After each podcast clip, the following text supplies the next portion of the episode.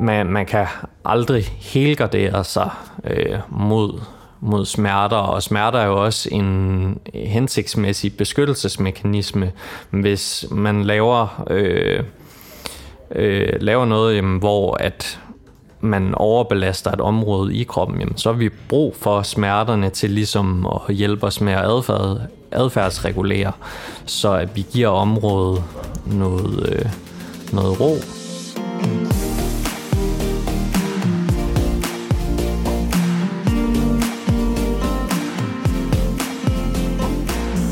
Velkommen til træningsteamen. Træningsteamen er for dig, der vil have mere viden om styrketræning og om kost. En podcast fri for bro science og quick fixes. Min værter, Steffen Fisker. Og Nikolaj Bak. Jeg er medejer af Styrk og har en bachelor i idræt. Jeg er også medejer af Styrk, og jeg har en bachelor i medicin med industriel specialisering. Og hvis du, kære lytter, kunne tænke dig en snak med os, eller en af vores trænere og coaches i Styrk om et forløb, så er det bare at klikke ind på styrkmig.dk. Vi er tilbage i Aarhus. Yes, velkommen. Mm. Tak for det, tak for det. Jeg går ud fra, at det var til mig, fordi du kiggede på mig, ja. men vi har jo også en gæst i uh, studiet i dag. Ja. Velkommen til dig, Tore. Mange tak. Eller Thor. Jeg ved ikke, hvorfor dit navn det altid skal sige sådan. Enten så skal det være sådan lidt Thor, eller Thor. Jamen, det skal gerne være den der følelse af, at man har lidt opkast i munden, når ja, man jeg tænkte mere, at man sådan på, skulle øh, rulle på det, ja. til H'et. Ja. Det kan et eller andet helt specielt. Og så er der den lange række af øgenavne og så videre, som vi ikke behøver at komme omkring her. Nej. Men øh, de, de findes Det kan være en separat episode. kun om øgenavne til Thor. Ja. Ja. Steffen, øh, skal du snart tage hul på den der clementin, eller hvad? Øh, lige pludselig. Steffen han har siddet sådan med sin clementin i, det ved jeg ikke, at det er ikke slang i øvrigt, hvis ikke man ser med på YouTube i 10 minutter eller sådan noget inden. Det er en clementin. Det er en clementin. Ja. Ja. Her inden episoden, og han har ikke gjort noget ved den endnu. Jeg tror, han gemmer den til et højdepunkt i podcasten. Ja, lige pludselig spiser jeg, når jeg lige øh, føler et behov for ekstra hygge. Mm. Der er også en slående mangel på pizza i det her podcast. Ja, Ja. jeg, jeg havde Niklas på besøg i podcast i går. Der spiste vi fire pizzaer. Så det, Sådan. det hjalp lidt på det. Så du er garderet Øhm. til i dag. Ja. Så hvis man ser øh, med på YouTube, så kan man jo se, hvornår der bliver taget hul på clementinen. Ja. Og øhm, apropos YouTube, hvis man ser med der, jamen så smid endelig gerne et øh, like, og hvis man lytter i sin podcast-app, så giv endelig podcasten god anmeldelse, hvis man nyder at lytte med. Og hvis man har forespørgseler eller ønsker til fremtidige episoder, jamen så er det bare at hoppe ind på vores eminente gruppe inde på Facebook, der hedder Træningsteamen, og blive medlem der, øh, hvor vi i øvrigt også har fået en masse spørgsmål fra øh, lytterne til dagens episode, øh, som vi vil prøve at komme ind på, på nogle af de ting, der bliver snakket om der. For det, vi skal snakke om i dag, det er øh, rygsmerter. Yes. Og til det, der har vi jo som, fakt, som sagt fået øh, Thor Stær med i podcaststudiet. Eller siger man Stær? Det er nemlig også, Åh. det er nemlig også med den der H-lyd. Jeg tror aldrig, jeg har hørt nogen sige mit efternavn på den måde. Nej, okay. Men det er jo heller ikke særlig tit, det kommer i spil. Nej. Jamen, øhm, Thor, hvis du så kan øhm, præsentere dig selv, gerne med fuld navn, så jeg kan høre dit efternavn, og øh, fortælle lidt øh, om, hvem du er, og hvad du laver til daglig, og så kan vi øh, tage den derfra. Men hvis vi skal have det fulde navn med, så bliver det jo langt. Thor André Brøndberg Stær. Damn. Meget fancy. Det jeg Det er næsten royalt med alle de mellemnavne, der er på. Øhm, men ja, jeg er uddannet fysioterapeut, og øh, så har jeg læst på den sundhedsfaglige kandidat, som jeg gjorde færdig tilbage i, øh, i 2020. Øhm, ja, og øh, har jo så beskæftiget mig med, øh, med smerter og rygsmerter i mange forskellige øh, settings, øh, både i privat praksis og øh, igennem de personlige træningsforløb, som jeg har haft øh, her hos Styrk. Øhm, og øh, så har jeg selv en øh, lang historik med, øh, med rygsmerter, som, øh, som vi jo også kommer lidt omkring i dag. Øhm, ja, Ja, så sådan rent fagligt der er du øh, sådan meget inden for sådan smertevidenskab, eller sådan viden om smerter, og måske sådan, øh, hvad skal man sige, den moderne smerteforståelse også, i og med at du sådan er, er lidt nyere inden for feltet, sådan i forhold til, at som du siger, du tog din kandidat i 2020, og der, der er rigtig mange ting, man har fundet ud over omkring smerter i de senere år, som enten har været misforståelser, eller, Øh, eller sådan direkte myter, eller, eller sådan, hvad skal man sige, at det er meget mere kompliceret generelt, hvordan smerter de, de mm. opfattes, og hvad der forårsager dem, og alt sådan noget.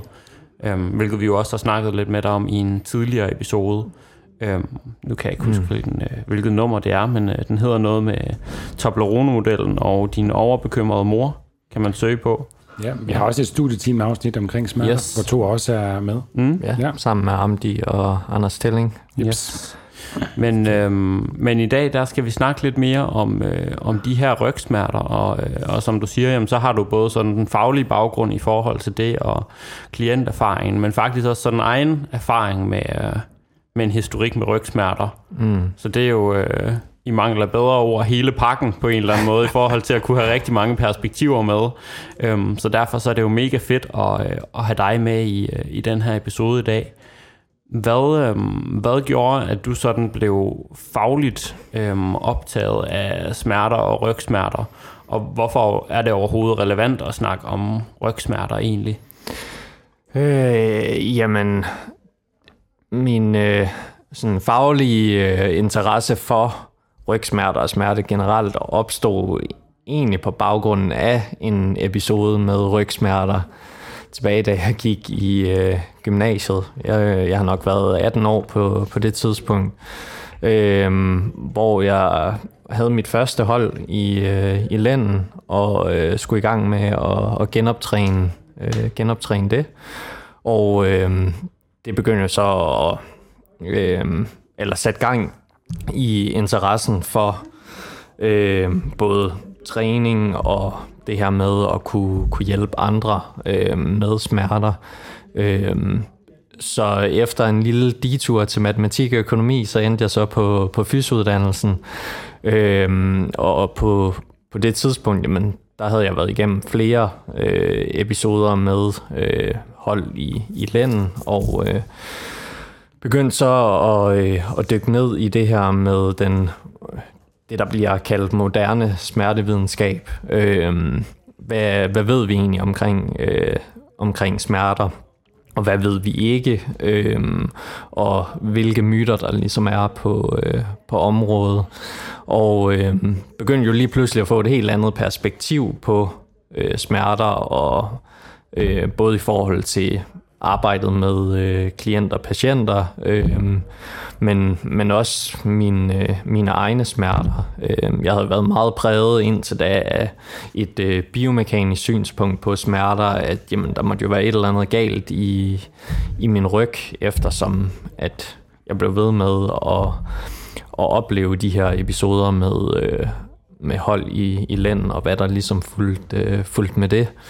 Øh, man begyndte ligesom at få en, en helt anden tryghed i, øh, i både at arbejde med mennesker, men også i selv og øh, have smerter. Ja, og have smerter og øh, og ture noget mere med, øh, med min træning igen. Øh, efter de episoder, der ligesom havde, øh, havde været undervejs. Øhm, så så det, det har ligesom været, været en, en lang proces øh, med, øh, med de her smerter, og jeg oplever stadig øh, episoder af, af hold i, i lænden, øh, men har efterhånden nået et punkt, hvor jamen, det, det kommer en gang imellem, og så håndterer man det, når, når det opstår, og så kommer jeg videre med, med min træning tilbage i rytmen, tilbage til alle de ting, som jeg plejer at lave, og godt kan lide at lave, og øh, ja, og så lærer man jo en lille smule hver gang i forhold til, hvordan ens krop reagerer på, øh, på forskellige øh, stimuli og alle de fak- omkringliggende faktorer, som ligesom kan have indflydelse på, på en smerteoplevelse. Øhm. Så du forventer ikke sådan, at øh, der kommer et punkt, hvor det, det forsvinder for altid, øh, de episoder, men at der kommer bare, at der kommer til at være længere tid imellem dem? Ja, øh, altså man, man kan sige, der er det, har man haft hold i ryggen en gang, jamen så er der også en, en øget risiko for at få hold i ryggen igen. Det betyder ikke, at det er er farligt, eller at der er et eller andet strukturelt i, i ryggen, som er, er i stykker eller, eller slidt, men øh, sådan ud fra den her moderne smerteforståelse med tidligere oplevelser, forventninger og øh, de forandringer, der kan ske i vores nervesystem i forhold til øh, beskyttelsesrespons og så videre, jamen der, øh, der, der kan potentielt være en, øh, en øget risiko for, at man oplever episoder i, i, igen.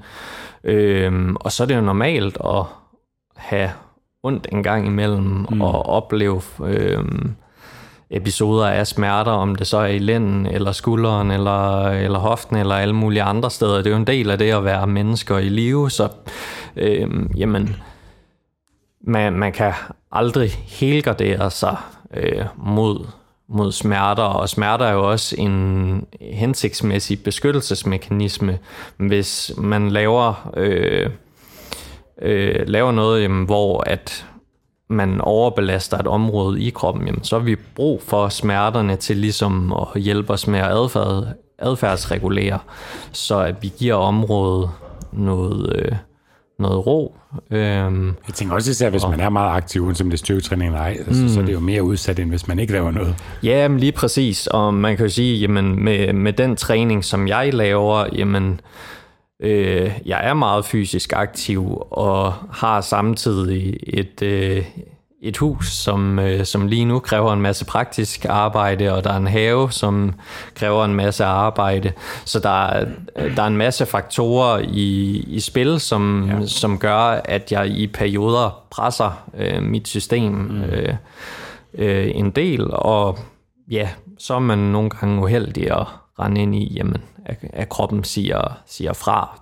Det betyder jo ikke, at der er en eller flere af de her aktiviteter, der i sig selv er øh, er dårlige eller uhensigtsmæssige. Øh, men ved, i forhold til min... forklaring. Lige præcis, men i forhold til min historik, jamen så den her samlede kobling af, hvis jeg belaster min øh, ryg og krop på mange forskellige måder på, på én gang, og øh, måske samtidig øh, har lidt for mange bolde i, i luften, øh, arbejdsmæssigt og øh, i privaten og så videre, jamen så, så siger min krop nogle gange fra. Og det, så det skydes oftere øh, det hele sat sammen end den enkelte ting for sig. Er det, Præcis. Sige. Ja. Og det kan være svært at isolere det ned til, til enkelte faktorer. Ja. Det er jo bare altså, tit det, folk gør, ikke? Om ja. det var den dag, øh, jeg dødløftede, eller mm. der, der, satte sig, der satte ryggen sig, og så sætter man hurtigt lighedstegn med med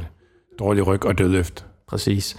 Ja, for man, man kan for eksempel sige, jamen i, i år, jamen der har jeg haft tre episoder øh, med hold i, i ryggen. Første gang, det var tilbage i februar måned, havde haft en fantastisk klatresession. Øh, jeg klatrer et par gange om ugen. Øh, ingenting undervejs. Øh, var ved at være færdig, tænkte, om der er den her rute, den skal jeg lige prøve at lege lidt med andet forsøg øh, laver en meget dynamisk bevægelse, hvor jeg trækker mig selv ind mod væggen, får et, øh, et ja i lænden, og øh, ja, har så øh, fået et, øh, et hold i, i lænden der. Mm. Der havde ikke været nogen øh, i gåseøjne øh, faresignaler op til, som pegede i retning af, jamen, der, jeg skal passe på her. Det, det var bare sort uheld, og øh, jamen, vi kan ikke pinpointe en, en faktor, som ligesom er udløsende årsag øh, til, øh, til smerterne. Øh, jamen, så bruger jeg jo ligesom tid på, jamen, give det tilstrækkelig ro til, at det øh, ligesom blev bedre igen, kommer i gang med træning, øh, har en rigtig god proces, mm. så begynder øh, sæsonen med hus- og, og havearbejde, og øh, har så nogle perioder, hvor min ryg er meget udmattet. Øh, og øh, ja, så har jeg en dag, hvor jeg skal squat, øh, og jeg havde lavet haft en hel del øh, arbejde i haven i, i dagene op til, så min, øh, min lænd var, var træt, og så under, undervejs mit sidste arbejdssæt, jamen der halvvejs ind i sættet, der oplever jeg igen at få et, øh, et ja i ryggen, og så er jeg ligesom nødt til at slutte min, øh, slutte min træning der. Ja. Men, men igen, der er det jo ikke træningen eller den samlede belastning, men mere den her kobling af en hel masse faktorer. Jeg havde travlt arbejdsmæssigt, mm. øh, jeg trænede meget og hårdt, og øh, havde den her træthed fra arbejdet og på dagen. Øh, jamen, jeg kunne måske have lyttet lidt mere til, øh, jamen min krop er, er træt, så måske jeg ikke skal tage en træningssession, hvor jeg kører, kører lige så hårdt på, som, som jeg plejer, men, men altså ud, ud over det, så, øh, så havde min krop det egentlig fint. Så ja. igen, det er jo... Men det er det, du siger, man lærer ja. noget for hver gang. Ja, men lige præcis. Og så, så kan jeg ligesom, har jeg efterhånden kunne pinpointe mig frem til, jamen, at så længe at jeg øh, ligesom både gerne vil give den gas med de ting, der er vigtigst for mig træningsmæssigt i form af klatring og, og håndstand, og jeg også gerne vil, øh, gerne vil styrketræne, plus jeg har hus og have, der skal passes, og øh, travlt arbejdsmæssigt, jamen, så skal jeg måske i de perioder øh, sørge for at tilpasse min styrketræning, så at øh, at jeg ligesom rammer et leje, hvor min krop gerne vil være, øh, gerne vil være med. Øh, fordi at den samlede mængde af forskellige ting, øh, hvis jeg også har fokus på tung squat, tung dødeløft, jamen i mit tilfælde, der er det for meget. Hvor hvis jeg nu valgte at sige, jamen klatring og håndstand, øh, det, det nedprioriterer vi til fordel for styrketræning, eller ja. at jeg ikke havde en masse hushavearbejde, som øh, som, øh, som fyldte, jamen, så kunne jeg måske skrue lidt mere op for, øh, for den tunge squat og dødløfttræning. Øh, men det er jo et spørgsmål om, om prioritering og at lære sin krop at kende. Altså, ja. Det er jo lidt ligesom, jamen, hvis man slet ikke havde nogen stressfaktorer i sit liv, og bare gav den gas med, øh, øh gav den gas med øh, kun med, med styrketræning, jamen, så ville man højst sandsynligt kunne håndtere en hel del mere det ser man træning elite, til eliteatleter, ikke? Ja, altså, det er præcis. det, de gør. Fordi at, jamen, de, de har valgt at prioritere den energi og kapacitet, de har der. Øh, man har så ikke så mange andre stressfaktorer, men mm. hvis vi lige pludselig begyndte at smide hus- og havearbejde, andre træningsformer og alt muligt andet, jamen, så ville de måske også kunne være nødt til at justere. Så det er jo de der prioriteter, som vi alle sammen på en eller anden måde mm. er nødt til at, at arbejde med og og, og tilpasse, så vi finder et leje, der fungerer for, ja. for os. Øhm, så. Ja, for noget af det, man ligesom har fundet ud af i den her moderne smerteforståelse, eller hvad vi nu skal kalde den, det er, at tidligere der troede man meget, at når vi havde ondt, så var det fordi, der var et eller andet i stykker. Mm. Altså et eller andet strukturelt, der ikke var, som det skulle være, og det skulle fikses, hvor at nu ved man i meget højere grad, og nu prøver jeg selvfølgelig bare at give sådan et, et overblik på det, så må, du, så må du rette mig, hvis det er. Men i dag så ved man, at, at det handler meget mere om, altså at når man oplever smerte, kan det lige så godt være, fordi man har lavet noget, man ikke er vant til, eller har lavet for meget af noget, som man så heller ikke er vant til mængden der. Øhm, og at det ligesom er kroppens måde at sige, okay, nu har vi lavet lidt for meget i den her situation, og at de signaler i øvrigt også afhænger rigtig meget af vores søvn og vores mentale tilstand, og hvordan vi har det i øvrigt. Mm. Øhm, og at der også er en stor sådan... Øh, måske genetisk variation i, hvor, øh, hvor tilbøjelige nogle mennesker er til at opleve smerter end andre, mm. uden at det er fordi, at der er noget som helst, der er gået i stykker i, ja. i de tilfælde. Der er, der er jo rigtig mange faktorer i spil, som du siger, både de øh, biologiske faktorer, mm. som du nævner med, med genetik og, øh, og, og søvn og øh, træning, hvor vores vævstolerance, de psykologiske faktorer, øh, be, bekymringer, tanker, overbevisninger, øh, stress, øh, humør, Øhm, og, og så de sociale faktorer øh, har jo også en betydning, jamen, øh, hvor, hvilket kulturelt billede har vi af, øh, af smerter, øh, og det kan variere rigtig meget fra region til region. Jamen, typisk så er vi væsentligt mere bekymrede, når, når vi snakker snakker rygsmerter, øh, end vi er, hvis det er af skulderen. Øh, så sådan et godt billede af, men øh, vi er øh, ude på 400 meter banen og løber, løber sprint, mærker et, et ja i baglåret, mm. tænker højst sandsynligt, om det er nok en fibersprængning i baglåret. Det skal bare lige have lidt tid til at, at, at falde til ro, og så kan jeg stille og roligt komme i gang med, med min træning igen. Øh, hvis vi tilsvarende løfter et eller andet tungt, det kan være i træningscenteret, eller hvis vi er, er i gang med at, at flytte, oplever, at vi får et ja i, i lænden.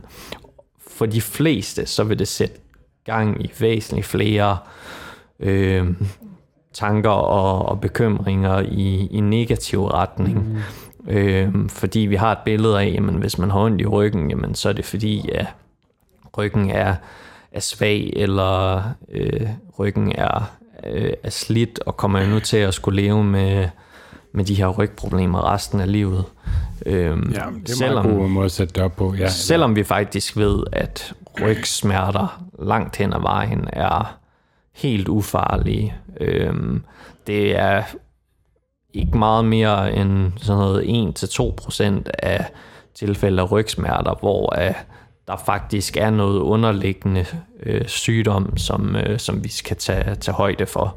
Øh, de største delen af rygsmerter vil ryge i den kategori, vi kalder for uspecifikke rygsmerter, hvor mm. jamen, vi, øh, vi kan ikke gå ind og pinpointe en struktur, en struktur i ryggen og sige, jamen det er på grund af det her du har, har ondt i, i ryggen. Øhm, Hvilket desværre mange behandlere, der gør. Lige præcis. Øh, selvom det er en anden snak, men... Det er det. Selvom vi egentlig ikke rigtig har... Altså, vi har ikke nogen gode tests til at pinpointe, jamen, det er på grund af øh, en fibersprængning i muskulaturen, eller... Øh, din øh, facetled eller en eller anden anden struktur i Eller i måske en diskusprolaps for den sags skyld. Fordi Lige præcis. Det har man jo også fundet ud af, at der er rigtig mange, der ikke har smerter i ryggen. Mm. Altså, der har diskusprolapser eller noget, man kunne betegne sig om det. Altså, Præcis. Uden at de giver smerter, hvor tidligere, så så man, nå, der er en, der har ondt her, så scanner vi, så finder vi en diskusprolaps, eller hvad man nu vil ja. kalde det, og så, øh, og så tænker man, at det automatisk var årsagen, og at, at, at det, at rygsøjlen var i stykker, vil blive ved med at give smerter, hvis det ikke blev fikset. Præcis, ja, og det, og det er jo der, hvor vi har udfordringen med, at vi har brugt scanninger øh, så meget, uden at være kritiske over for den information, som scanninger giver. Øh, fordi vi ser, når, når vi scanner øh, flere tusind mennesker uden smerter, at jamen, der er en stor forekomst af alle de her degenerative forandringer, mm. eller øh, det vi også vil kalde for øh, kalde for, øh, for slid, men som sagt, man ser det hos mennesker uden smerter. Det er helt normalt. Øh, Lige så altså, ser man folk med smerter uden øh, synlige problemer. Præcis. Øhm, så øh, så det, det gør, at det, det er svært at tolke scanningsbilleder og fund på scanninger som, jamen, det er grund af, af det her, du har ondt. Mm. Jamen, jo, jo ældre vi bliver, lidt ligesom vi får, får grå hår og rynker, jamen, jo ældre vi bliver. Det samme ser vi på, på scanningsbilleder. Det er ikke kun i ryggen, det er også i skuldre og hofte og knæ, at jo ældre vi, vi bliver, desto større er forekomsten af de her ting, uden at det er forbundet med smerter. Så man skal tage scanningsbilleder med grænsadet. Præcis. Og er det sådan helt generelt sådan nogle, altså diskusprolapser, slidgigt, sådan Ja, jamen det, det er sådan, sådan, vi snakker degenerative forandringer. Hvad, hvad er det egentlig helt præcis sådan? Eller hvad dækker det over? Øh, jamen det kan jo være, øh, som, som du nævner, øh, diskusprolapser. Øh, det kan være øh, forandringer i brusk og ledlæber. Øh, og øh, Slidgigt, er det også noget der? Ja, slidgigt vil ryge ind under, men det, det er jo typisk øh, der, hvor vi snakker om øh, degenerative forandringer i ledbrusken. Det, ja. det er der, vi snakker, øh, snakker slidgigt. Mm. Øh, men, men som sagt, så, så er det helt normalt. Øh, der, der, hvor vi kan bruge scanningsbilleder til noget, er, hvis vi har mistanke om noget alvorlig sygdom. Øh, i, det kunne være et brud, eller det kunne være kraft og, og så videre. Jamen, der, det er der, scanningsbilleder har sin berettigelse mm. i forhold til at kigge nærmere på, på rygsmerter. Men det er som sagt i meget, meget få tilfælde, øhm, at, at det er nødvendigt at gå ind og kigge på den måde. Og, altså, der skal være en reel mistanke. Mm. Ellers så er det faktisk bedre at lade være. En ting er det samfundsøkonomiske, jamen det er skide dyrt at lave de her scanninger, men også ud fra et individuelt perspektiv, at der er forskning, der peger retning af, jamen det at få et scanningsbillede i hånden, hvor der måske, måske ikke er degenerative forandringer, kan faktisk være med til at fastholde os i bekymringer om, jamen, okay, de fandt en diskusprolaps mm. på mit scanningsbillede. Så, det er derfor, jeg har ondt. Lige, lige ja. præcis. Ja. Selvom det, det ikke noget den der fortælling om, at man er i stykker. Præcis. Ja. Øhm, og, og det kan være med til at, at, at fastholde folk i øhm, de her negative tanker og bekymringer og øhm, afholde sig fra, øh, fra egentlig at komme i gang med øh, en, øh, en god genoptrænings, øh, genoptræningsproces og tilbagevende til arbejde osv. Så, videre. så, øh, så scanninger er ikke altid en, en god ting, og som sagt, det, med mindre at der er mistanke om alvorlig sygdom, og man så finder noget der, som så giver anledning til en specifik behandling, jamen der kan vi ligesom sige, scanningsbilledet, vi finder det her, så er vi nødt til at behandle på, på den her måde. Det kan være også øh, en stabilisering af ryggen i forbindelse med, med et brud, eller øh, behandling af kraft, hvis man finder noget der. Men hvis der ikke er noget alvorlig sygdom, så... Øh, og det går diskusprolaps ikke under, ind under som... Diskusprolaps går ikke under, ind under den kategori. Det er bare vigtigt med, at understrege det. Med mindre, at, der, at en diskusprolaps giver anledning til øh, nogle af de mere alvorlige symptomer, men det, ja. det, kan vi lige det kan vi vende tilbage til. Øh, men, øh, men, men ellers, hvis vi bare får et scanningsbillede af, et, øh, af en ryg, hvor at der er et, et af de her almindelige tilfælde af øh, af smerter i, øh, i ryggen, jamen, så, så hjælper det os ikke i forhold til en behandlingsstrategi at få det her scanningsbillede. Øh, fordi vi ved, at jamen, langt hen ad vejen, så gælder det om selvfølgelig et akut opstået tilfælde af den rygsmerter, jamen, så skal vi give området øh, noget, noget ro i det omfang, det ligesom har, har brug for.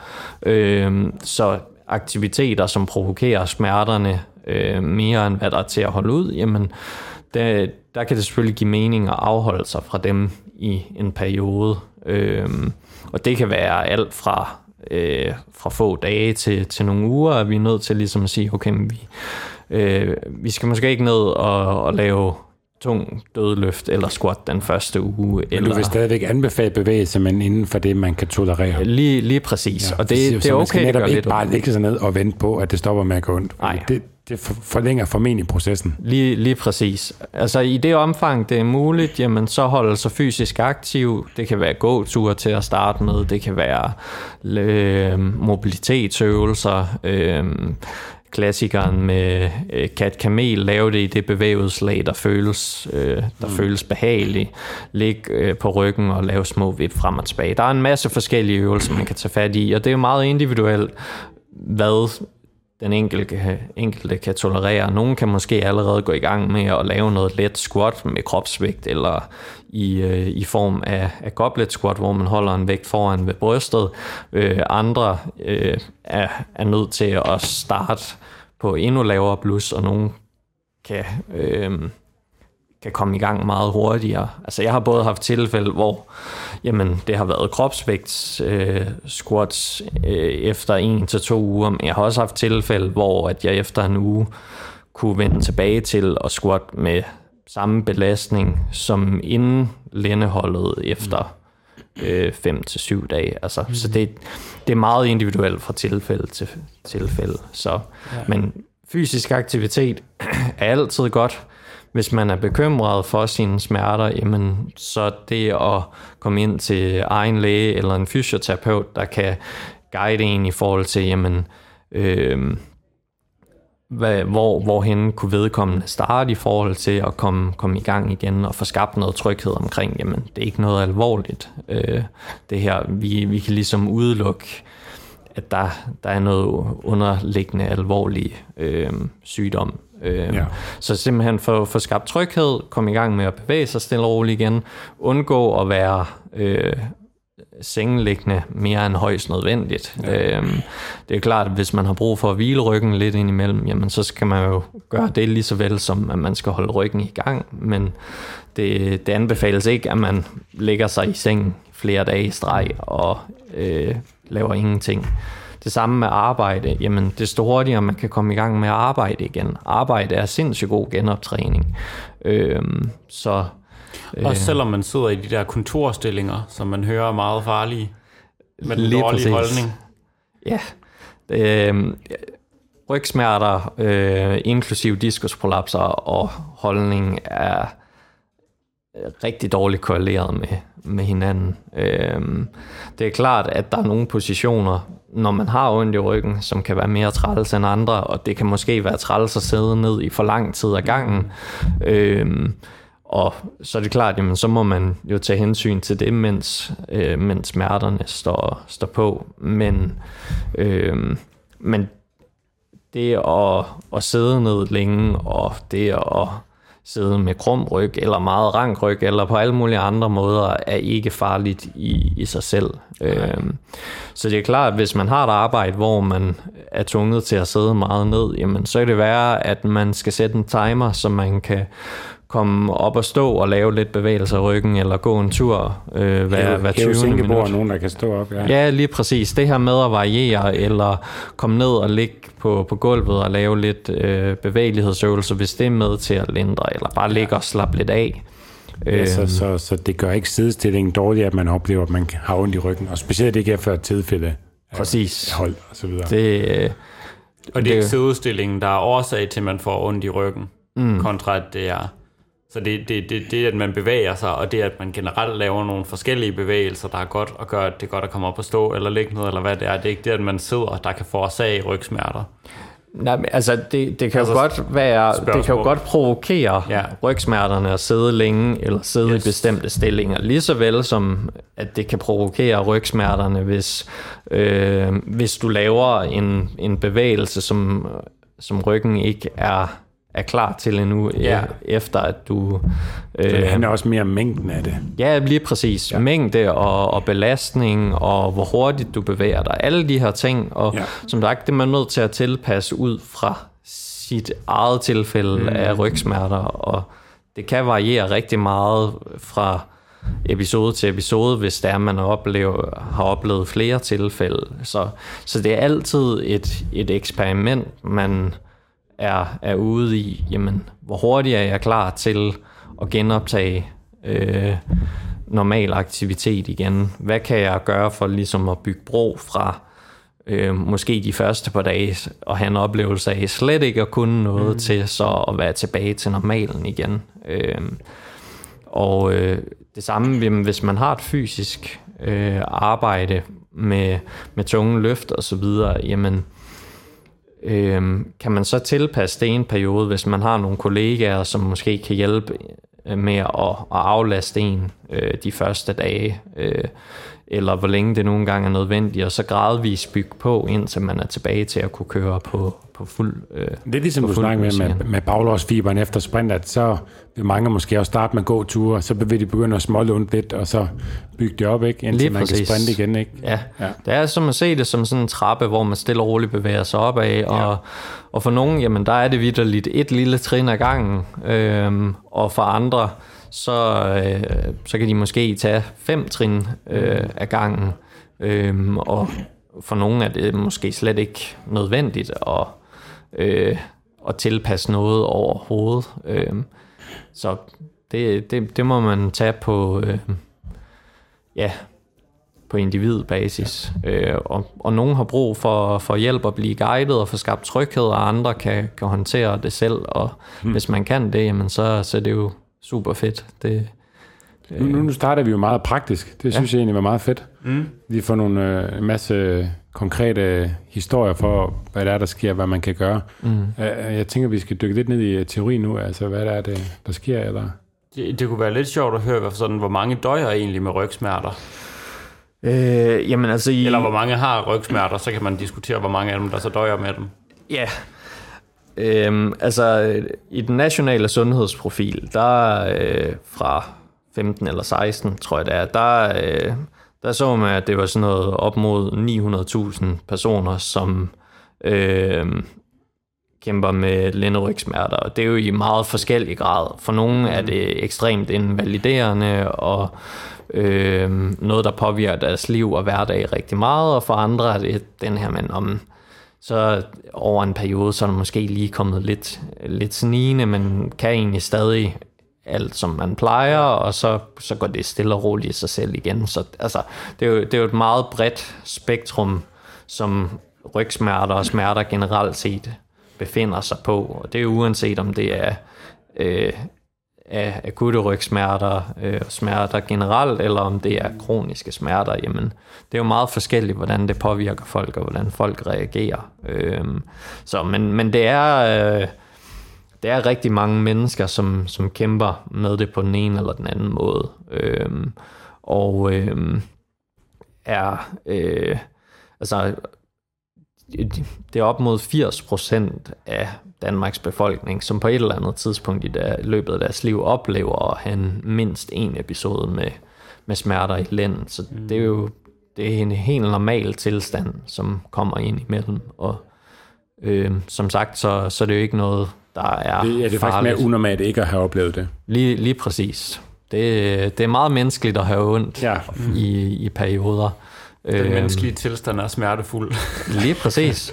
Men det er jo også det her med, at det, det er jo en form for, for beskyttelsesrespons, så ved, hvis vi har hvis vi laver, laver for meget, eller måske har en kobling af, at vi, øh, vi har for mange faktorer i spil generelt. Det kan være både øh, emotionelt, men også, øh, altså, vi har travlt på arbejdet, vi er måske presset i privaten, vi sover dårligt. Mm. Øh, der har vi jo også episoder omkring søvn, hvor vi kan se, jamen, øh, mangel på søvn er jo en øh, risikofaktor for, for alt muligt dårligt, og man kan også se, at kroppen er mere følsom øh, i forhold til øh, smerter, at vi øh, der kommer hurtigt, hurtigere det her beskyttelsesrespons, hvis vi har sovet dårligere, og typisk er, øh, hvis vi har ondt i forvejen, bliver smerterne også mere intense, hvis vi har sovet dårligt.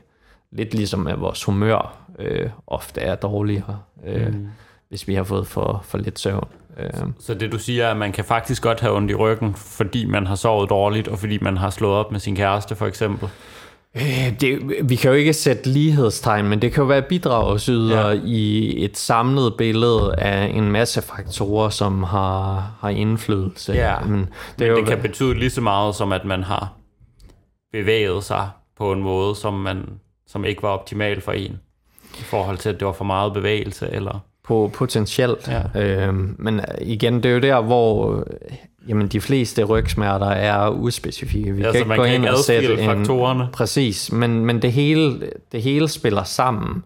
Øhm, og, og fordi det måske er de her psykiske, emotionelle faktorer, som er de største bidragsydere i ens tilfælde af smerte, men det betyder jo ikke, at smerterne ikke er øh, ægte eller reelle. Smerter er smerter, øh, og hvis du oplever at have ondt, jamen, så har du ondt det vi kan gå ind og, og diskutere er, jamen er det fordi, at du har, har overbelastet din ryg, eller din ryg er, er svag eller slidt, eller alle de her andre faktorer, der, der er i spil. Vi kan aldrig isolere det ned til, til, til en, enkelt, øh, en enkelt faktor. Øh, så det, det er jo i hvert fald værd at have, have med, når man går og når man går og kæmper med, øh, med rygsmerter. Så Jamen, hvad har du ellers noteret over i en masse teori, Thor? Vi skal Jamen, øh, få større forståelse for rygsmerter. Øh, sådan, en af de ting, der jo så er værd at have med i forhold til de her få tilfælde af rygsmerter, som, øh, som hører til i alvorlig sygdomskategorien, eller potentielt alvorlig sygdom, det er jo det her med øh, jamen er der en fraktur eller infektion eller øh, et krafttilfælde. Og der er nogle indikatorer på, jamen, hvornår, hvornår skal vi gå til lægen for at blive undersøgt nærmere. Øh, og øh, der, øh, der kan man sige, jamen selvfølgelig, hvis, øh, hvis man er faldet og har slået ryggen hårdt, jamen så er det, øh, om man efterfølgende har ondt i ryggen, jamen så er det værd at komme ind til lægen, blive undersøgt for, jamen er, er der, er der et, øh, et brud, som der skal, skal tages hånd om. Øh, så øh, har vi det her med, øh, øh, med diskusprolapser, som kan potentielt kan give anledning til nogle alvorlige symptomer, og det er, hvis man oplever manglende kontrol med vandled, vandladning, afføring, eller man som mand øh, ikke kan, kan få rejsning, jamen så peger det i retning af, at så skal man en tur forbi øh, lægen. Øh, det samme med følelsesløshed omkring skridtet og, og, og lysken. Øh, kraftige føleforstyrrelse eller øh, meget nedsat øh, kraft, for eksempel i, i benet. Øh, dropfod for eksempel, hvis man slet ikke kan, kan løfte sin fod, øh, hvis man har svært ved at gå, jamen, det, det kan være tegn på, at der er noget øh, påvirkning af nervevævet, øh, som der måske skal tages hånd om øh, på, på hospitalet. Men som sagt, der er ikke nogen af de her symptomer i sig selv, der siger, jamen det er noget alvorligt, det er potentielt alvorligt, og så skal man tage ind og få, få det undersøgt. Ja, så det er sådan noget, hvor man tænker, det er værd at kigge på. Lige præcis. Med en For at sikker. For eksempel. Ja. Ja. ja. Og så sådan noget som uforklarligt vægttab og øh, længerevarende feber og træthed. Øh, altså det, det er sådan den række af symptomer, som er, ja. er værd at være opmærksom Jeg ved, på. du har oplevet nogle af dem, uden at uh, der nødvendigvis er noget strukturelt galt med, med din ryg.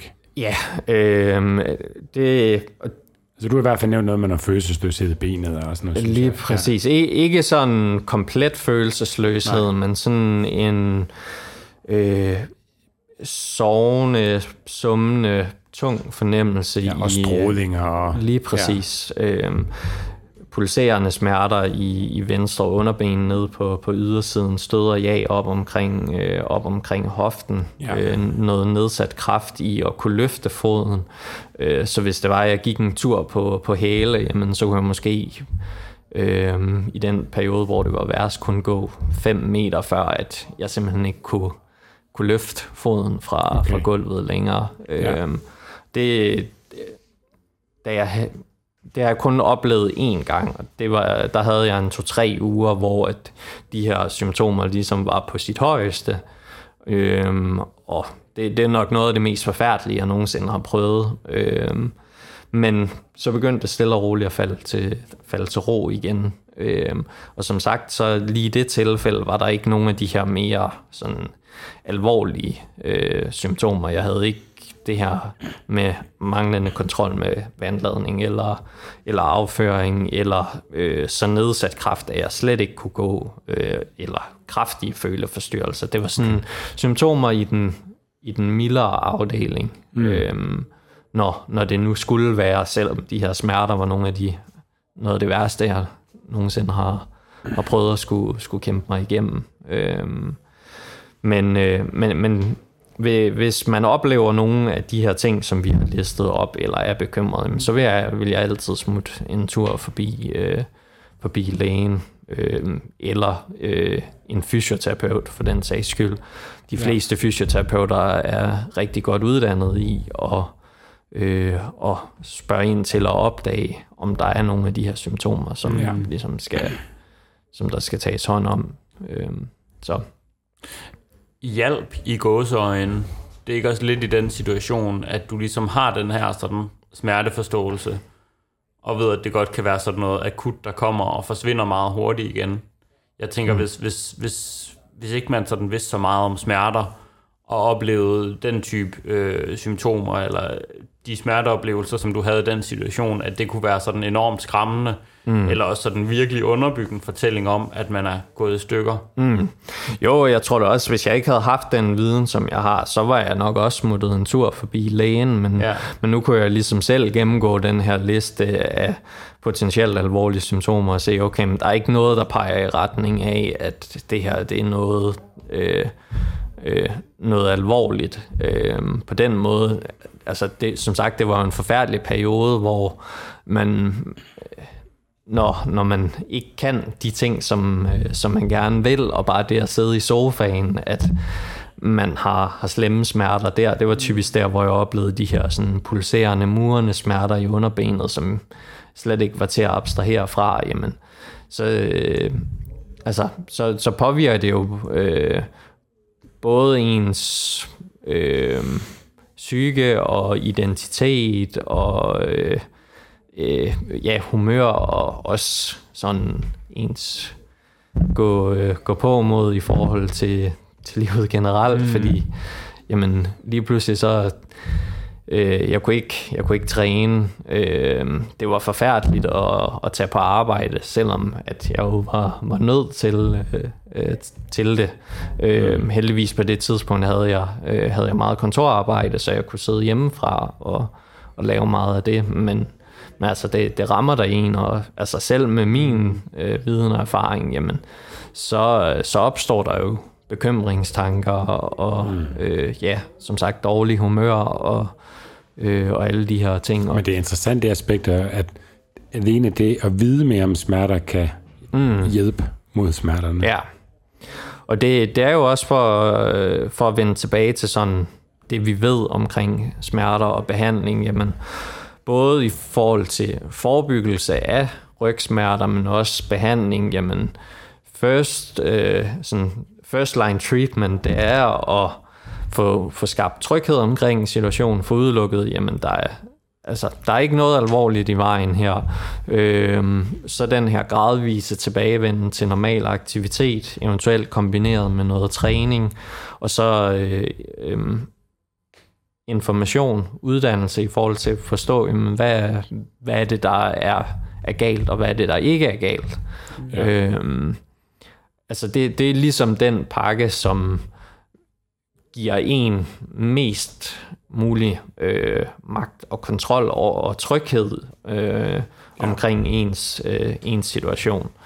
Ja. Øh, så, så derfra, jamen, så kan vi jo begynde at smide øh, manuel behandling og øh, træning med en personlig træner eller fysioterapeut og så videre oveni, men altså de fleste tilfælde af rygsmerter kan øh, kan man sagtens arbejde, øh, arbejde igennem selv. Mm. Øhm, og øh, hvad hedder det? Og ja, og så er det jo, hvis man føler, man har, har brug for hjælp, jamen, så kan man få, få noget rød vejledning af en fysioterapeut, eller geopraktor, eller en eller anden øh, anden behandler, så man får noget hjælp til, okay, hvordan får jeg lagt en strategi, der hjælper mig øh, tilbage til, til de ting, som, øh, som jeg gerne vil. Og der kan manuel behandling godt være en, øh, en del af, af den proces. Mm. Øhm, Hvad er det manuel behandling kan i forhold til, øh, i forhold til det?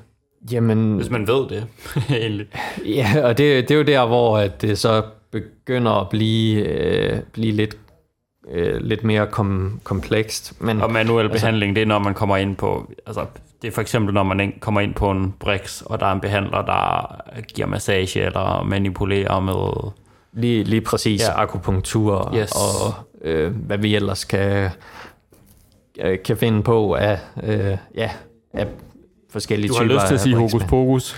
Øh, nej, jeg ved, jeg ved ikke, om jeg vil kalde det for hokus pokus, fordi der, der er jo det her med, at når vi kigger på rygsmerter og smertebehandling generelt, jamen vi ved, at uddannelse har en, øh, en effekt. Vi ved, at træning har en effekt.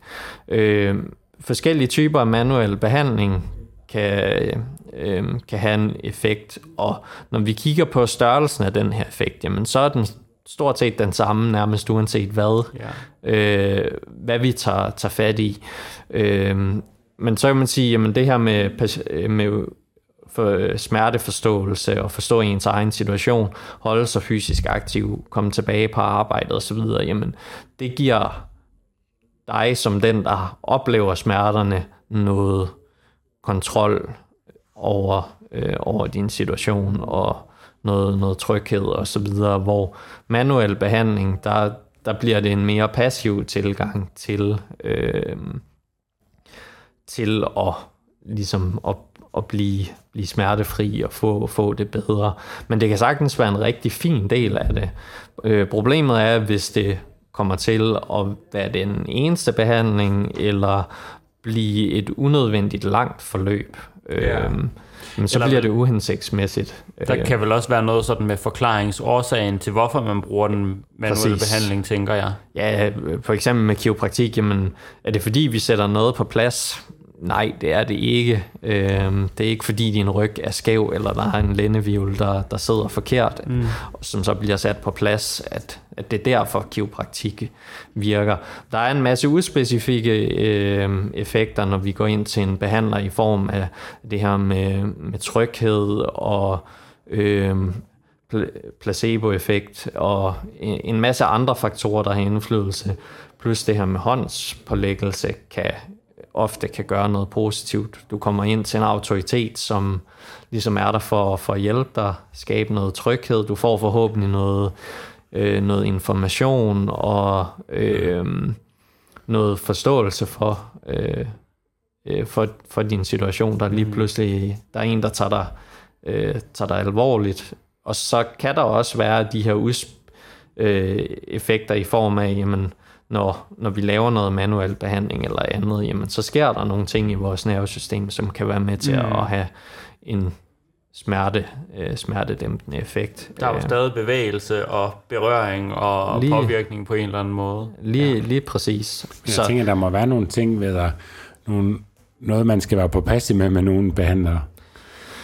I forhold til, at øh, hvis de nu er meget øh, specifikt øh, giver en diagnose på, at det er mm. det her, der er galt. Det tænker jeg, det må være lidt et faretegn, fordi at ud fra hvad du siger, så kan vi ikke pinpoint noget så præcist. præcis. Ja, og det er nogle røde flag, man sådan skal kigge efter. Ja, det tænker jeg er meget interessant, fordi at, øh, folk vil jo rigtig gerne øh, til en behandler, og- oplever jeg, når de har øh, kraftige mm. smerter i, i ryggen. Ja, og øhm, man, man kan sige, man skal være opmærksom på, jamen får man lige pludselig en hel masse strukturelle årsagsforklaringer på ens smerter. Ja. Øhm, og, og som, som sagt tidligere, jamen forskningen viser ret klart, lige nu i hvert fald, at øh, størstedelen af øh, smerter i lænden, det ryger i den her kategori uspecifik smerte. Vi kan ikke sætte en årsag på. Nej.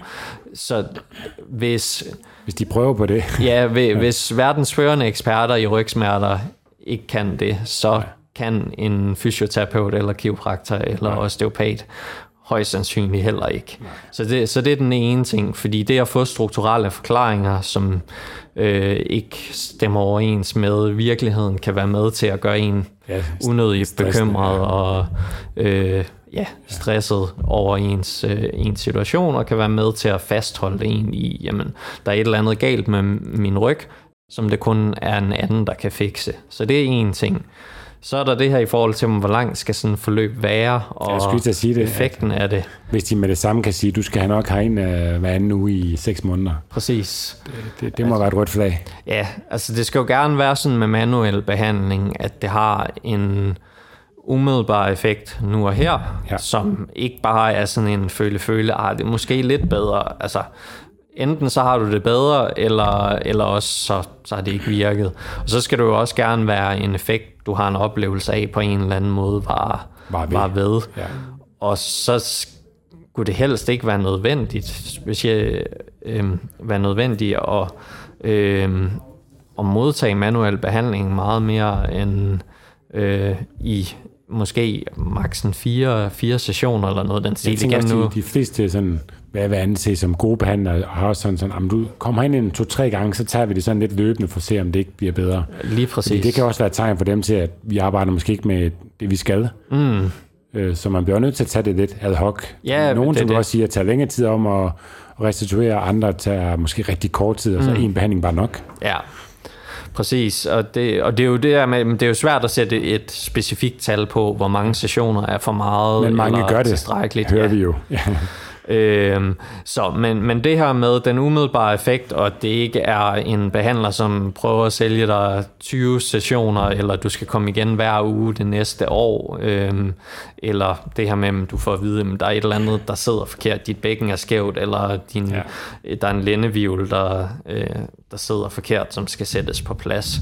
Øhm, altså det, det er jo sådan de typiske faresignaler, men hvis ja. det er en fys eller kiropraktor eller anden manuel behandler, som øh, både som bruger den manuelle behandling til ligesom at skabe en smertelindring og lade være, hvis vedkommende kan se, jamen det har faktisk ikke den tiltænkte effekt. Ja. Samtidig ligesom er med til at skabe den her tryghed omkring, jamen der er ikke noget alvorligt i vejen, du skal prøve at vende tilbage til at arbejde på normal, plus.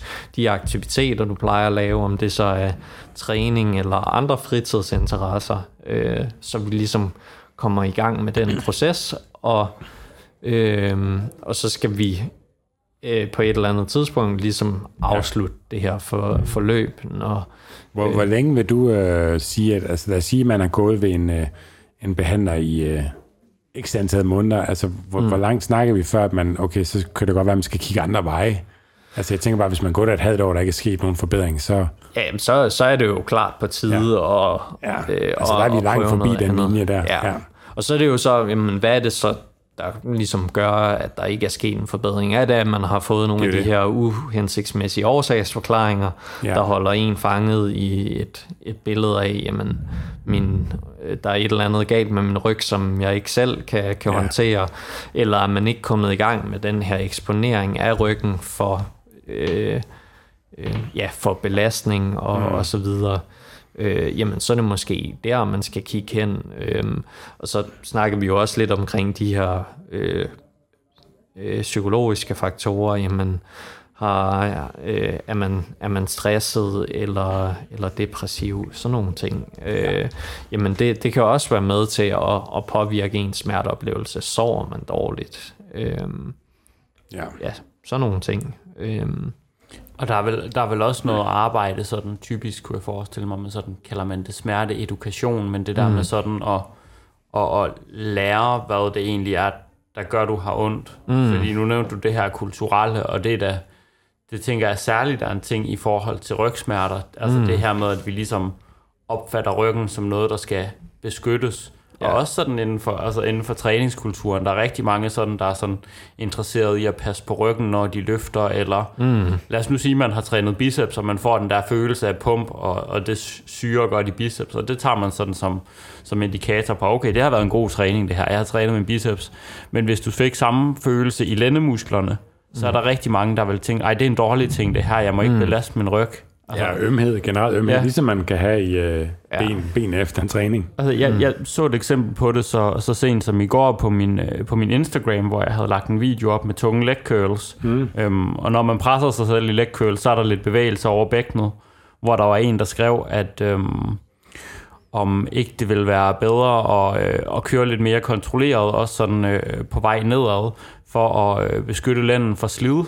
Mm. Hvor at det, er sådan, det vil man ikke skrive om særlig mange andre strukturer end, end lænden. nej. Ikke, ikke, ikke at, ja, at, fordi at det er ikke en kritik af vedkommende, fordi mm. det er en rigtig sådan udbredt øh, mm, tanke. For der er jo ikke belastning på lænden i et curl. Nej, altså, hvis, hvis, altså vores ja. lænd er ikke lavet af glas, så det er ikke farligt for lænden at lave leg curls, nærmest lige meget, hvordan man laver dem. Ja, ja. Altså, ja. Mm.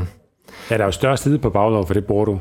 ja og selv hvis, selv hvis der var slid i gåsøjen på lænden, ja. Ville det jo typisk være noget, der var med til at styrke den. Ja, altså, det- fordi altså- vi belastede den, Ja, og det bliver man stærkere for at blive stærkere. Ja. Præcis. Det er jo kun det der med, hvis vi, hvis vi akut øh, udsætter vores ryg eller et eller andet andet område for en belastning, som den ikke har kapacitet til at holde mm. til, jamen, så er det jo klart, så, så vil der opstå en vævsskade, eller den her klassiske, øh, med over tid laver vi mere, end hvad, øh, hvad kroppen kan, kan håndtere af stress, Ja. og så øh, har vi ligesom ikke... Øh, evnen til at, at restituere os fra det. Men det er jo sådan øh, meget, meget specifikke tilfælde, hvor man til en vis grad også ligesom kan øh, kan forebygge ved øh, ikke at gå øh, full retard på en eller anden aktivitet, mm. som kroppen ikke er vant til, eller tænke over, jamen, hvordan strukturerer man ligesom sin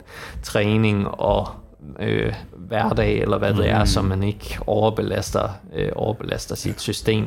Altså for eksempel i det her tilfælde med, øh, altså for mig med, at jamen, jeg har fundet ud af den her samlede pakke af klatring, håndstandstræning, styrketræning, hus- og havearbejde, jamen det er for meget, hvis mm. jeg har fokus på tung squat og dødløft i min træning. Som sagt, det betyder ikke, at tung squat og dødløft er skidt i sig selv. Men... Hvad så, hvis man runder lænden i dødløft? Puha. Den, den tager vi bagefter, sorry. Så eksploderer ryggen. Nej, øh, det, rund, runding i ryggen under dødløft er ikke farligt. Øh, og man kan jo se både i squat og dødløft øh, på de her bio, biomekaniske studier, at jamen, der sker naturligt en vis grad af flektion øh, eller foroverbøjning i ryggen, uanset om vi vil det eller ej, og uanset om det ser ud til, at ryggen egentlig holder mm. øh, en neutral position. Øh, så igen, det er jo tilbage til det her med jamen, tilvænding til typer af belastning. Ja, hvis der er nogen, der har trænet lige præcis den teknik op i 20 år, så er den ret stærk. Ja, men det er jo det. Man ser jo mange af, af de stærkeste mennesker i verden, når de døde løfter, jamen så er der en runding over øh, ryggen, men de har jo brugt mange år på at træne deres ryg op til at kunne holde til de her belastninger. De fleste af de der der har jo et eller andet, hvad man ikke anser som optimalt, men alligevel mm. er de de bedste i verden. Lige præcis. Altså Klokov, som øh, har løftet vanvittigt mange kilo op over hovedet, som står skævt. Og, Totalt ja, julebenet. Ja, men det er det.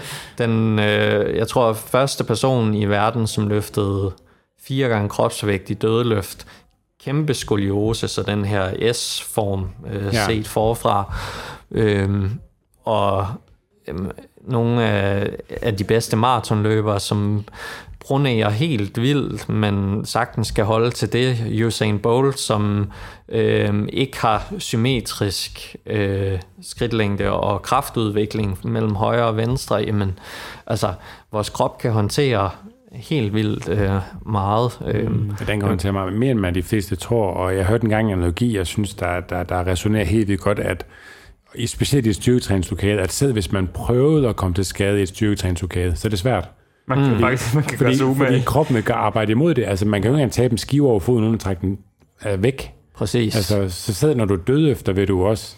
Altså, man, kan jo ikke, man kommer ikke bevidst til skade. Man går ikke hen og prøver at trække mange kilo op, mm. som man ved, man ikke kan få op. Ja, men det er jo også den der kontrast i med styrketræning. Jamen, der ser vi en til to skader slash smerteproblematikker per tusind træningstimer, ja. hvor vi i fodbold og håndbold ser sådan op omkring de der 20 øh, tilfælde per 1000 træningstimer. Ja. Styrketræning er så kontrolleret en måde at belaste kroppen på, at jamen, kroppen skal nok sige fra, inden at der sker et eller andet. Altså et godt eksempel er jo det her med, at hvis vi har en hård træningsperiode, øh, lad os sige, at den er planlagt til 6 uger, når vi sådan er hen til sådan omkring slut uge 4, start uge 5, begynder at mærke, okay, det føles måske som om, at bicepsscenen er en lille smule øh, øm irriteret, eller eller andet, jamen kroppen begynder ligesom at komme med de her signaler på, okay, måske er det ved at være tid til ja, at... Den begynder måske også at kompensere lidt på noget kraftudvikling eller et eller andet, øh, ja. har jeg i hvert fald oplevet. Præ- præcis. Øh, så altså, kroppen og vores nervesystem er sindssygt godt udstyret til at regulere de der øh, ting. Specielt i forbindelse med sådan akutte smerter, jamen der er det enormt velreguleret. Øh, udfordringen kan jo opstå jo ofte, jamen, når vi har haft længerevarende smerter, og vores væv typisk mm. er, øh, er helet. Øh, Eller overhører dem. Ja. ja. Øh, jamen, der, øh, der, når, når vi når ud til, til det her punkt, hvor vi snakker om, om kroniske smerter, øh, jamen, at der, der er jo ligesom sket et eller andet i den her regulering af vores smerte- øh, og beskyttelsessystem, at jamen, det, det, det, lige pludselig så beskytter vores nervesystem os på tidspunkt, hvor der måske ikke er behov for, for beskyttelse. Øh, ja. Men, men der er vi igen tilbage til det her med, jamen, kig på alle de her forskellige faktorer i forhold til gradvis eksponering, fordi steder, hvor alarmklokkerne så begynder at, at, ringe. Er der andre faktorer, der er, er i spil i form af ja, søvn, øh, frygt for bevægelse, øh, depression, stress øh, osv. Øh, og så en faktor, som vi ikke har været så meget omkring, jamen man kan se, at, at rygning er også en risikofaktor for i forhold til at få, få ondt i ryg. Så det er jo også et sted, hvor... At, en af mange årsager til at stoppe med det. Ja, men lige, lige præcis. Øhm, så altså, så der, der, der er jo sindssygt mange faktorer i spil, som man kan gå ind og arbejde med. Øh, uanset om det er en akut episode eller en længerevarende episode, og så må man prøve at identificere, okay, hvor ser det, hvilke faktorer tænker jeg er dem, der har den største indflydelse på, på min nuværende mm. situation, og så se, om man kan arbejde med dem, og så kan det godt være, at man som sagt skal have, øh, have hjælp, øh, enten fra en fysioterapeut eller kiropraktor, eller øh, nogle af de øh, sådan mere øh, psykologisk orienterede behandlingsmetoder i form af kognitiv øh, adfærdsterapi osv., jamen øh, kan man stille og roligt begynde at, at arbejde med de her faktorer. Det betyder ikke, at det er nemt. Øh, nej, nej. Ellers ville vi ikke have så mange mennesker i Danmark og verden generelt, som oplevede kroniske smerter. Men, øh, men man, man må jo starte der, hvor man kan, og kigge på de faktorer, man har, ja. har kontrol over øh, nu og her, og også kigge på, jamen, hvilke faktorer øh, er jeg et sted, hvor jamen, dem kan jeg ikke tage hånd om lige nu, selvom mm. jeg gerne ville. Øh, og ja, så er det små steps. Og et godt sted at starte er mere viden omkring smerter. Og, lige, lige præcis. Så det, at man allerede lytter til den her podcast, så er man et godt skridt af vejen. Ja, Ja, men det, det er jo det. Altså, der, er jo, der er jo både også i form af jamen, det podcast, vi optager nu, og de podcasts, vi har optaget, plus mm. der er en mm. masse andre virkelig dygtige øh, øh, spillere på, øh, på sociale medier og, og så videre, øh, som er, er værd at lytte til. Øh, vi kan lige smide øh, links til tidligere episoder op i den her øh, podcast, og, ja. og i øvrigt links til, øh, til nogle af alle de studier og noget af det info, du ligesom mm. har, har siddet med i forbindelse med den her episode. Ja. Øh, ja, jeg tænker også sådan i forhold til, og så selve sådan den del med ligesom at vende tilbage til den bevægelse og den aktivitet, man eventuelt gerne vil, mm. at så kan, man, øh, så kan man kigge mod, mod styrketræningen i forhold til sådan selve grundprincippet for træning, det her progressiv overload. Mm. Altså hvor at ja. i smertehåndtering kalder man det måske gradvis eksponering for eksempel, men, men mm. det er basically det her med find, find den aktivitet, du gerne vil kunne lave, eller noget, der minder så meget om den som mm. muligt, og så bygger vi et skridt ad gangen hen mod, hen mod at kunne det igen. Og så er spørgsmålet bare, hvor man starter, og hvor hurtigt det går. Og det må gerne være små skridt ad gangen, hvis det er det, der skal til. Lige præcis. Og det er jo vigtigt der med, at der findes ikke en magisk træningsform eller en magisk øvelse. Så forskningen er sådan efterhånden øh, ret klar omkring, jamen mange forskellige træningsformer har øh, har stort set lige god effekt, så som du siger, Nikolaj, jamen, så handler det om at finde ud af, jamen, hvor vil jeg gerne hen, og hvad, hvad synes jeg er sjovt at, at lave, og så må man tage, tage udgangspunkt i det. Øhm, og som sagt, i forhold til smerterne, jamen, så betyder det ikke så meget, hvilken træningsform. Så er vi så, og det er jo der, hvor vi styrker hard bias i forhold til, til styrketræning, at øh, hvis vi begynder at snakke øh, sådan de, øh, den type stimuli, der skal til for at blive stærkere, eller bygge muskelmasse, eller øh, bygge en bedre kondition, være sund generelt, jamen, så, øh, så er det klart, så er man nødt til at være lidt mere specifik i forhold til, jamen, hvad er det for et resultat, jeg gerne vil have ud af mm. træning. Men hvis vi kun snakker at få det bedre i forhold til sine smerter, uanset om det er smerter i lænden eller et eller andet andet led, jamen så handler det om at finde ud af, hvad, hvad det, jeg synes er, er sjovt, og så starte et sted, hvor jamen, det kan kroppen tolerere, mm. og det betyder ikke ingen smerter, det må godt gøre en lille smule øh, ondt i genoptræningen. Øh, det skal jo bare gerne være i et leje, hvor det er til at holde ud, og hvor det falder til ro af sig selv, og hvor man kan se en opadgående trend i forhold til, hvor, hvor godt man har det. Selvfølgelig med de udsving, der normalt vil være øh, i sådan et forløb. Man kan ikke forvente, at alle dage er lige gode. ligesom vi heller ikke er i lige godt humør hver dag, men mm. så er det samme med smerter, jamen det svinger også meget fra dag til dag, uge til uge, men hvis vi kan ramme et punkt, hvor det er en opadgående trend, øh, smertemæssigt, og i forhold til ens funktionsniveau, hvor man stille og roligt kommer tilbage til de ting, der betyder noget for en i ens liv, jamen så, så har vi fundet et, et godt leje. Ja. Så. Og, øh, og den samme formel, sådan i forhold til at vende tilbage til bevægelsen, den, den gælder egentlig mere eller mindre for sådan alle rygsmerter, hvor man ikke har fundet den der årsag, mm. hvor det kræver øh, behandling i sundhedsvæsenet. Altså fordi ja. der, der var flere, der spurgte ind i gruppen, for eksempel sådan, øh, jamen, der blev nævnt noget bakteriel modig forandring, og der mm. blev nævnt, hvis der tidligere havde været et brud og sådan, men det vil faktisk stadigvæk være samme formel, går jeg ud fra, fordi mm. at, at det handler bare om at starte der, hvor, eller bare i gåsøjne selvfølgelig, men det handler om at starte der, hvor man er komfortabelt, og så mm. et skridt ad gangen. Ja. ja, der hvor man er komfortabel, og der hvor man ligesom kan, hvor ens krop kan, kan tolerere det, mm. eller man kan tolerere de eventuelle smerter, der vil være ja. forbundet med at komme i gang. Og som sagt, det må godt gøre en lille smule ondt. Øh, og ja, om det så er et brud, jamen hvis brudet er helet, jamen så, øh, så er der jo ingen fare for at komme i gang med at træne, lidt ligesom hvis du har haft et brud på overarmen eller et eller andet andet sted, jamen så, så skal man jo i gang med at, at træne igen. Og, og på et øh, andet tidspunkt er det jo helet, og er sig selv lige igen, præcis. ligesom et, øh, en, en brækket underarm eller eller andet. Ja, og man ser jo det samme med, altså med diskusprolapser, jamen det er jo også væv, der, der heler af, af sig selv. Ja, så fordi man havde en diskusprolaps for 10 år siden, betyder det ikke, at den er, stadig er der. Lige præcis, eller hvis den stadig er der, jamen så øh, er det højst sandsynligt ikke den, der er årsag til smerterne længere, fordi den del af helingsprocessen, som kører i forbindelse med et, øh, en akut skade, uanset om det er en diskusprolaps eller ej, jamen den helingsproces, den kører, og når vævet så ligesom er helet som det skal, jamen så fald, falder det til ro igen, så skulle smerteoplevelsen jo også gerne stille og roligt mm. øh, lægge sig igen. Men så kommer der igen de her andre faktorer i spil, når vi begynder at snakke længerevarende smerter.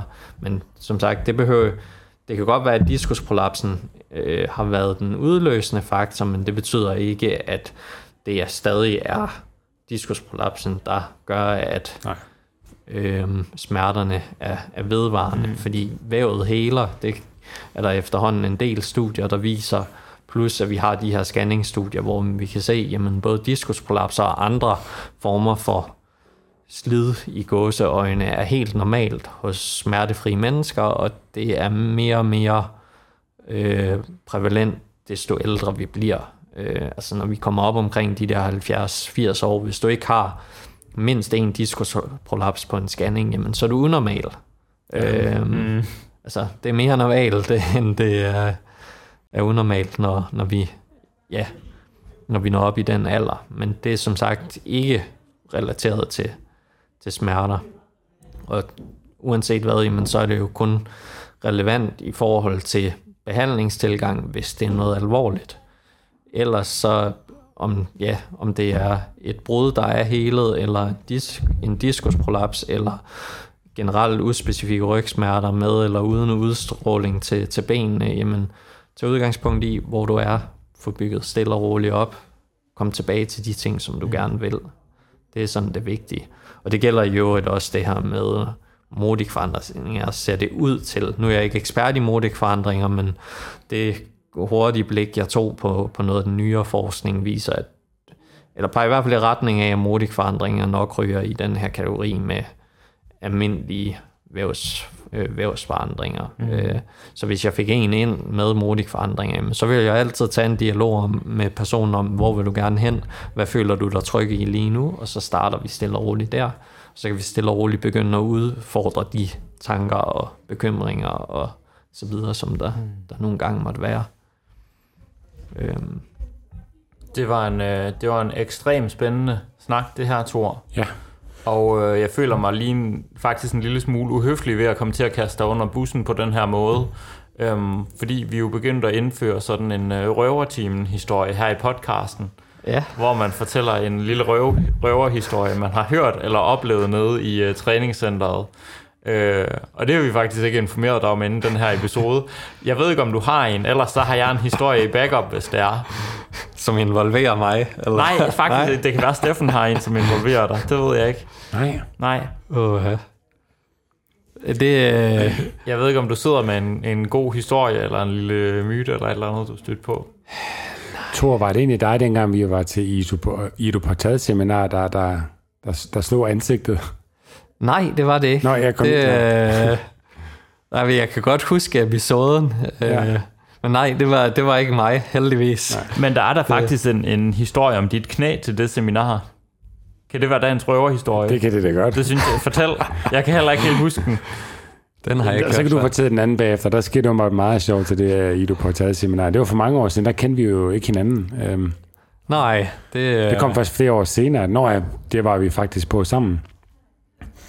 Jamen, Ido Portal, han er, hvordan beskriver man ham? Han er sådan en... Uh, Bevægelsesfyr. Ja, meget ekscentrisk. Ja, men og... en meget verdenskendt træner inden ja. for sit område. Det er han i hvert fald blevet. Det er i hvert fald det, blevet, ja. ja. Det var også vildt, at han, hvad havde han, 2-3.000 følgere på Facebook, da, da vi var til workshop, og ja. nu har han i hvert fald en halv million, hvis ikke ja. mere. Blandt andet også, fordi han har trænet øh, ham der MMA-kæmperen, McGregor. Ja. Ja.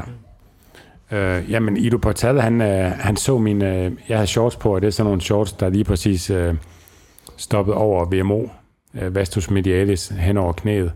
Og han har så åbenbart kun set øh, det ene knæ, for jeg har sikkert stået med siden til det, men han troede, at han tumor i, min, i mit knæ, indtil han så, at øh, det var i begge knæ, og så gik mm. det op for ham, at det var min VMO. Ja. Det var han imponeret over. Som er sådan en øh, muskuløs klump kød, man har over knæet, som er en del af lårmusklen, der ser helt tosset ud på Steffen. Ja, det ligner, at jeg har fire knæskaller. Ja, ja, ja. du har sådan en grebfrugt ved siden af din knæskaller. ja. Ja, det er sgu uh, god forlovsgenetik. Ja. Ja. Hvis man vil have sådan nogle lår i øvrigt, så skal man bare deltage på uh, Steffen og undertegnets uh, workshop om uh, squat, bænk, pres og dødløft. Får man alle hemmelighederne. Ja, fuldstændig, så får man de der knæ. Ja. Um, den har vi lige lanceret, og den ligger ja. inde på styrkmig.dk slash kurser. 14. januar. Mm. Ja. Løber deres stemme. Og ellers så lidt ligesom med store læge, så det der med at øh, blive født af de rigtige forældre, det kan nok også noget. Det er ja. et godt trick. Ja. Det må man sige. Thor, det har været en øh, kæmpe fornøjelse at have dig med. Det er det altid, når du er med i podcasten. Jo, tak. Hvis man øh, gerne vil følge øh, med hos dig, nu laver du ikke så meget content på Instagram, men det kan være, at man gerne vil have fat i dig. No pressure at all. Nej, det er så godt. Nu, øh, nu kommunikerer du gennem podcast, og der kan man også få mange flere nuancer med. Det kan øhm, Men hvis man nu kunne tænke sig at snakke med dig omkring et forløb, for eksempel, hvor, øh, hvordan får man så fat på dig? Øh, jamen, så kan man både skrive til mig på, øh, på min mail, torsnakkeblagstyrkmig.dk, mm. øh, eller tage kontakt direkte gennem Styrk, eller skrive til mig på, øh, på min Instagram, øh, hvor der ikke bliver postet så meget. Er det øh, tor.s? Tor.s, yes.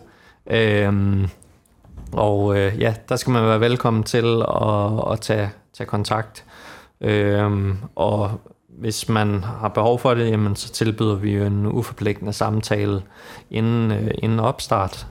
Øh, så det giver jo god mulighed for, at jeg kan høre, jamen, er det her noget, som øh, giver mening for, øh, ja, for os at, at hjælpe til med? Mm. Øh, eller er det noget, som øh, ja, folk med en lille smule vejledning sagtens selv kan tage hånd om? Mm. Eller skal forbi læge. Eller skal forbi ja. læge. Det er jo også relevant. Ja. Så øh, ja, man skal være velkommen til at tage kontakt i hvert fald. Mm. Ja, tak for snakken i hvert fald. Jamen selv tak. Og tak fordi I lyttede med. Det var så afslutningen på denne episode. Hvis du gerne vil læse mere om træningsteamen og det enkelte afsnit, så kan du klikke ind på træningsteamen.dk. Og hvis du har spørgsmål til den enkelte episode eller har forslag til emner, vi kan tage op i en fremtidig episode, så har vi en Facebook-gruppe, som du kan tilmelde dig. Facebook-gruppen hedder Træningsteamen, og herinde er der mange dygtige og kompetente mennesker, som sidder klar til at hjælpe dig. Hvis du kunne lide den her episode og gerne vil høre flere episoder, så er måden du bedst hjælper os med det på, er ved at give os en god anmeldelse i din podcast-app. Det tager ikke mange sekunder for dig, men det gør en kæmpe forskel for os og i udbredelsen af træningstimen. Det er jo netop for dig og for jer, at vi laver træningstimen. for vi brænder virkelig for at hjælpe så mange som muligt med deres kost- og træningsvaner. Og hvis du vil læse mere om Styrk og hvad vi ellers foretager os, så kan du klikke ind på styrkmej.dk eller følge os på Instagram under navnet styrk_dk. Nu er der vist ikke andet end at sige tak fordi du lyttede med. Vi høres ved.